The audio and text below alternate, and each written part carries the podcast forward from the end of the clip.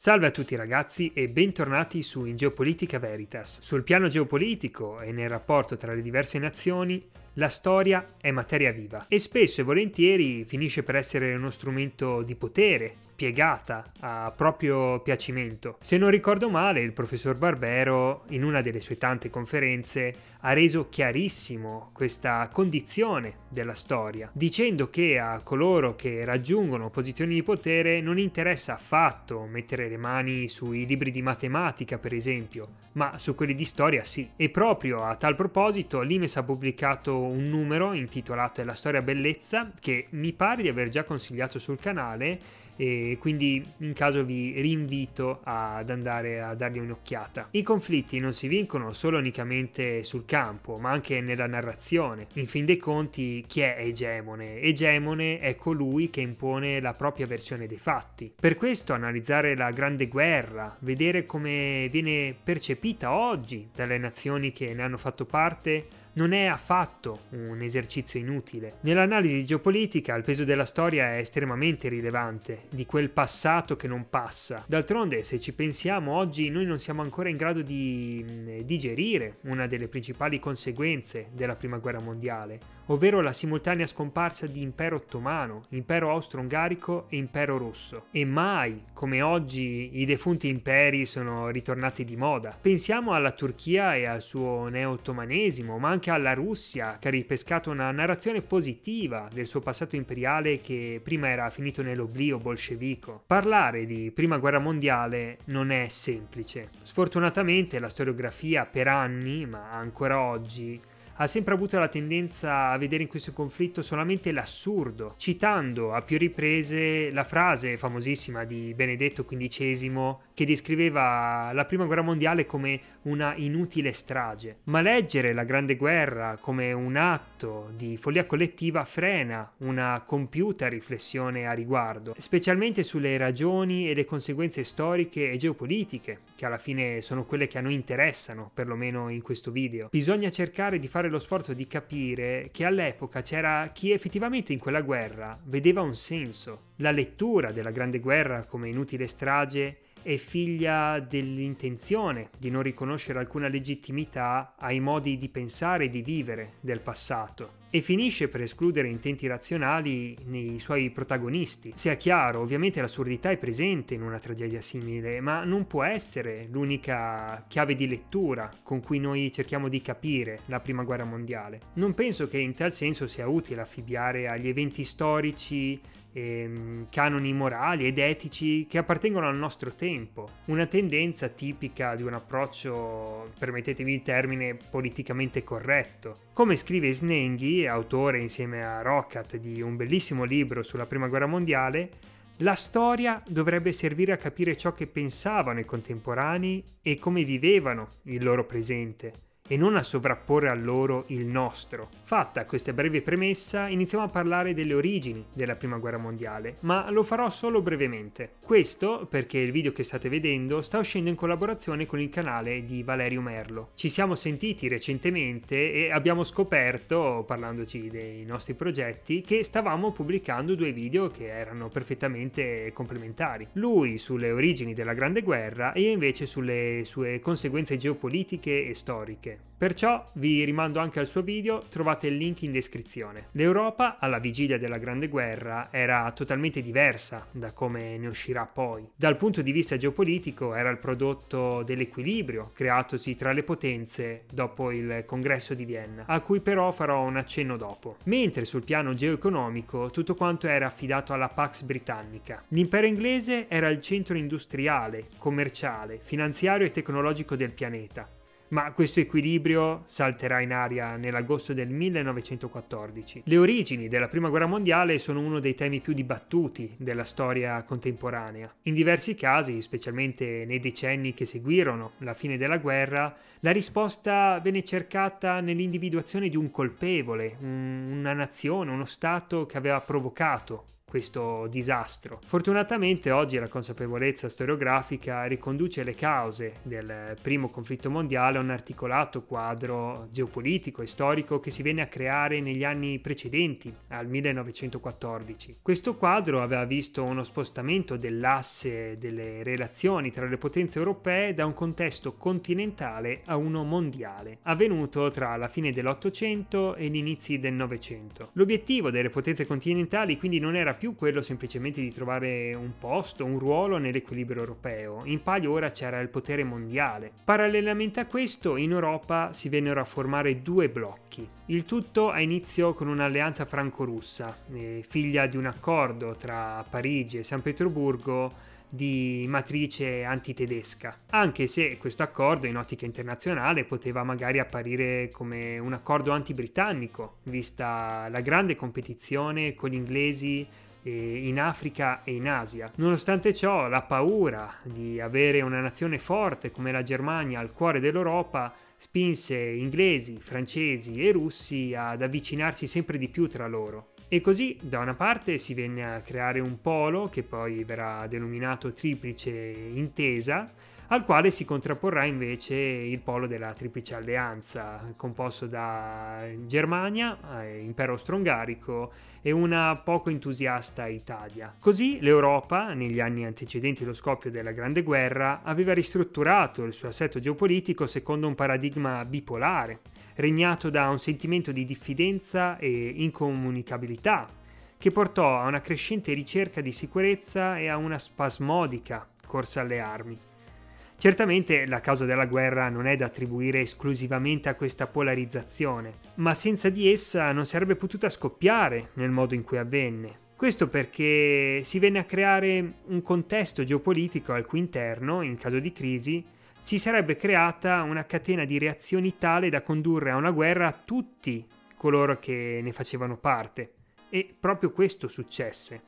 Per cercare di intenderci nel modo in cui ragionavano all'epoca, all'inizio del Novecento la guerra era considerata come una diretta conseguenza della potenza. Non si poteva essere potenza senza fare la guerra. Lo scoppio del conflitto rappresentò una svolta epocale che mutò radicalmente lo scenario economico, politico e sociale di tutta Europa, ma non solo, anche del mondo. Già ai contemporanei era chiaro il significato che rappresentò l'inizio della guerra. Ad esempio, l'allora primo ministro britannico, Edward Grey, profetizzò Sull'intera Europa si spengono le luci.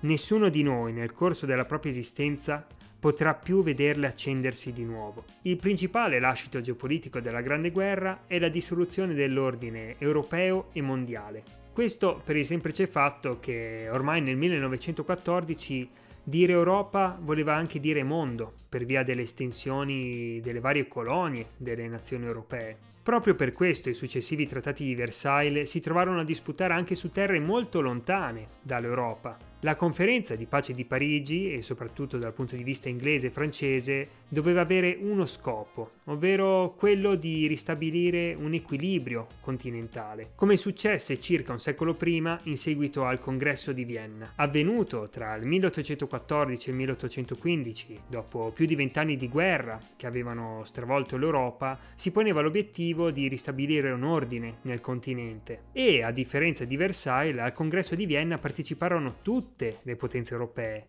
vinti e vincitori. Tutti erano concordi sul fatto che non si potesse escludere un paese fondamentale per l'Europa come la Francia. Questo incontro ridefinì il quadro della politica internazionale per i decenni successivi, in qualche misura fino alla Prima Guerra Mondiale, ridisegnando la mappa del continente e dando vita a quel concerto europeo che portò a un secolo di relativa quiete nel continente, cosa che, come sappiamo, non si riuscì a fare nel 1919. Non che non si sia tentato, intendiamoci. Wilson, l'allora presidente degli Stati Uniti, per esempio, aveva l'ambizioso scopo di stabilire una pace giusta e definitiva, su cui avrebbe dovuto vigilare la società delle nazioni. La sua però era più che altro una visione metafisica. Immaginava che il mondo potesse regolarsi su principi morali universali e sulle leggi, e non sulla potenza e sui rapporti di forza. In tal senso Wilson aveva un enorme limite. Non gli bastava aver salvato il mondo, pretendeva pure di cambiarlo e proprio per questo le posizioni dei vincitori erano culturalmente e geopoliticamente distanti, inconciliabili e la germanofobia inglese e francese era tale che non si riuscì a scendere a dei compromessi. I britannici, ligi a uno dei punti fondamentali della loro strategia, ovvero quello di impedire a una grande potenza di dominare il continente e da lì minacciare il loro arcipelago, non potevano immaginare di permettere di nuovo alla Germania di tornare grande. Viceversa, i francesi sognavano di smembrare il Reich sconfitto, liquidando così un, un ingombrante vicino. A dimostrazione di questa germanofobia che dominò la Parigi del 1919, basti pensare all'articolo 231 del Trattato di Versailles. I governi alleati e associati dichiarano, e la Germania riconosce, che la Germania e i suoi alleati sono responsabili per esserne stati la causa di tutte le perdite e di tutti i danni subiti dai governi alleati e associati e dai loro cittadini in conseguenza della guerra che è stata loro imposta dall'aggressione della Germania e dei suoi alleati. Questo, inevitabilmente, come potete capire, fu uno dei motivi che portò Versailles a essere un fallimento ci si illuse di poter stabilizzare il continente non coinvolgendo gli sconfitti tedeschi e i rivoluzionari russi. Un'utopia questa che rivelerà tutte le sue conseguenze pochi decenni dopo. D'altronde, affinché una pace risulti duratura, è necessario che comprenda anche le ragioni degli sconfitti, specialmente se sono degli sconfitti che non si ritengono tali, come la Germania dopo la Prima Guerra Mondiale mentre l'Unione Sovietica, vista come una potenza rivoluzionaria, era ormai stata isolata e vista come una, una nazione reietta. Non stupisca quindi l'avvicinamento fra i due grandi esclusi di Versailles negli anni successivi, culminato nel Trattato di Rapallo del 1922 col quale avveniva un riconoscimento reciproco. Uno dei più grandi problemi dei trattati di pace del 1919 era la novità assoluta del nuovo ordine territoriale europeo nato dallo smembramento dei grandi imperi multietnici, la scomparsa di grandi compagini imperiali di tradizione secolare e la costituzione di piccoli stati dai marcati tratti nazionalistici che sarebbero stati governati in seguito da regimi totalitari recavano con sé un alto potenziale di conflitto. Come detto, con la fine della Prima Guerra Mondiale scompaiono interi imperi, perciò ora toccava riorganizzare un ordine compromesso da questa perdita. Dalla decomposizione di questi enormi stati multinazionali sarebbero nati nuovi stati o se ne sarebbero riconfigurati di già esistenti. Il più importante degli stati che emergeranno dalle macerie della Prima Guerra Mondiale sarà la Polonia, che fin da subito si troverà a combattere con gli stati vicini, soprattutto con eh, la Russia bolscevica. L'Ungheria invece andava incontro a una spartizione che distruggeva definitivamente il sogno della grande Ungheria nei fatti Budapest restava con appena 7,6 milioni di abitanti contro i 21 dell'anteguerra, concentrati in 93.000 km quadrati contro i precedenti 325.000, una riduzione territoriale che la privava persino di uno sbocco sul mare. È in questo contesto che in Ungheria si alimenterà il revanchismo nazionale, fondato sul mito della punizione immeritata. Dalla scomparsa dell'impero asburgico nascevano inoltre una grande Romania, il regno dei serbi, croati e sloveni, che in realtà era anch'esso un mini impero multietnico, e una Cecoslovacchia che a sua volta assorbiva insediamenti ungheresi. Inoltre assistiamo alla scomparsa dell'impero ottomano, che Caracciolo definisce come una decomposizione a tappe, che inizia nel 1908 con l'annessione austriaca della Bosnia-Herzegovina, per poi concludersi nel 1923 con la firma del Trattato di Losanna fra la Turchia e le potenze vincitrici della Prima Guerra Mondiale. Francesi e inglesi in questa occasione si spartirono i territori turchi nel Levante e nel Medio Oriente. La Francia puntò su Siria e Libano, mentre gli inglesi otterranno la Palestina e l'Iraq. E non stupisca quindi se la fine della Prima Guerra Mondiale è descritta come una delle più importanti cesure geopolitiche della storia contemporanea. E questo non solo per aver portato al collasso degli imperi. Essa ha messo in crisi l'egemonia mondiale dell'impero britannico, ha portato a un drastico indebolimento delle potenze coloniali europee e per ultimo ha sancito l'irruzione da protagonista sulla scena mondiale degli Stati Uniti d'America. Quest'ultimo aspetto forse è uno dei lasciti più importanti della Prima Guerra Mondiale. Con l'ingresso in guerra degli Stati Uniti entrava sulla scena mondiale un paese di dimensioni continentali, in un momento di eccezionale espansione economica e militare, fiero e sicuro di sé, e chi non lo sarebbe stato con vicini come Messico a sud e Canada a nord e oceani a est e a ovest. Nulla di più diverso dalle potenze europee, tutte vicine l'una all'altra e quindi geopoliticamente insicure e tendenzialmente pronte a combattersi tra di esse. E proprio della svolta segnata dall'intervento statunitense nella Prima Guerra Mondiale ne parla Dario Fabbri in un interessante articolo a cui vi lascio il link in descrizione. In sintesi, la Grande Guerra assume negli Stati Uniti un'accezione eroica, rendendola uno dei momenti fondanti della storia americana. Secondo Fabbri è allora che l'America si fa nazione, superando le differenze culturali e vincendo le divisioni tra i vari stati. Infatti, durante la Prima Guerra Mondiale avvengono due cose molto importanti. Prima di tutto, il governo federale avvia la creazione delle forze armate, fino ad allora ostacolata dai parlamentari sudisti che vedevano nell'esercito federale un eh, simbolo del potere yankee e per questo privilegiavano la Guardia Nazionale. Secondo, l'assimilazione dei tedeschi d'America. Fino ad allora i milioni di tedeschi giunti in America nel corso dei secoli si erano tenuti a debita distanza dal resto della popolazione, convinti di rappresentare una cultura nettamente superiore rispetto ai creoli, ritenuti retrogradi e razzisti. E in virtù di questa volontaria esclusione, con lo scoppio della Prima Guerra Mondiale, che andava proprio contro la madrepatria dei Deutsch Amerikaner, si rese necessaria una forzata assimilazione che portò anche ad arresti, a persecuzioni. Quotidiani e settimanali in lingua tedesca vennero banditi e nelle chiese venne chiesto di celebrare solamente in inglese o anche dal punto di vista della toponomastica ci furono diversi cambiamenti, strade e città che rimandavano a città tedesche o autori e artisti tedeschi vennero cambiate, vennero rinominate e gli stessi Deutsche Amerikaner cambiarono i loro cognomi per evitare la persecuzione. Così gli Stati Uniti escono dalla Grande Guerra come vincitori e anche radicalmente cambiati, mentre la grande sconfitta della Prima Guerra Mondiale mondiale la Germania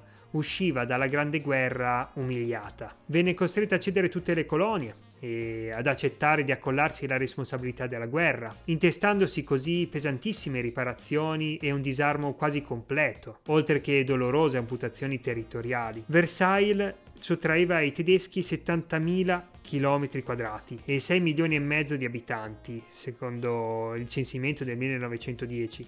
Ma nonostante questo, la scomparsa dell'impero russo, quale contrappeso geopolitico a est, e di quello austro-ungarico a sud, l'aveva resa potenzialmente più forte di prima. Nonostante Versailles, le sue dimensioni e la sua collocazione geografica erano pur sempre un fattore di forza su cui contare in futuro.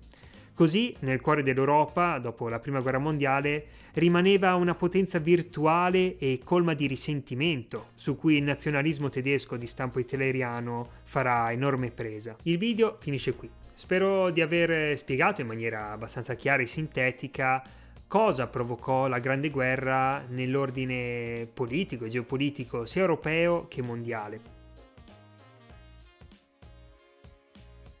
Il video finisce qui, spero di aver spiegato in maniera abbastanza chiara e sintetica eh, cosa provocò la Grande Guerra nel contesto geopolitico europeo e mondiale. Come avranno notato alcuni di voi non ho trattato tutti gli aspetti, ad esempio non ho parlato d'Italia, ma questo per il semplice fatto che intendo farlo in altri video eh, con una serie dedicata esclusivamente alla storia italiana. Comunque, in sintesi, in Europa l'esito strategico più importante della Prima Guerra Mondiale fu la complessificazione dello spazio geopolitico, dove prima dominavano pochi e vasti imperi, adesso sorgevano tante piccole nazioni, la moltiplicazione degli attori, delle frontiere e quindi delle rivendicazioni su di esse saranno uno dei tanti motivi che portò allo scoppio del secondo conflitto mondiale. mentre dall'altra parte dell'oceano entrava in scena un nuovo importantissimo protagonista, gli Stati Uniti d'America. Come faccio sempre alla fine dei video vi lascio con dei consigli di lettura per approfondire gli argomenti di cui ho parlato e come sempre anche in descrizione trovate le diverse fonti che ho utilizzato per la creazione di questo video.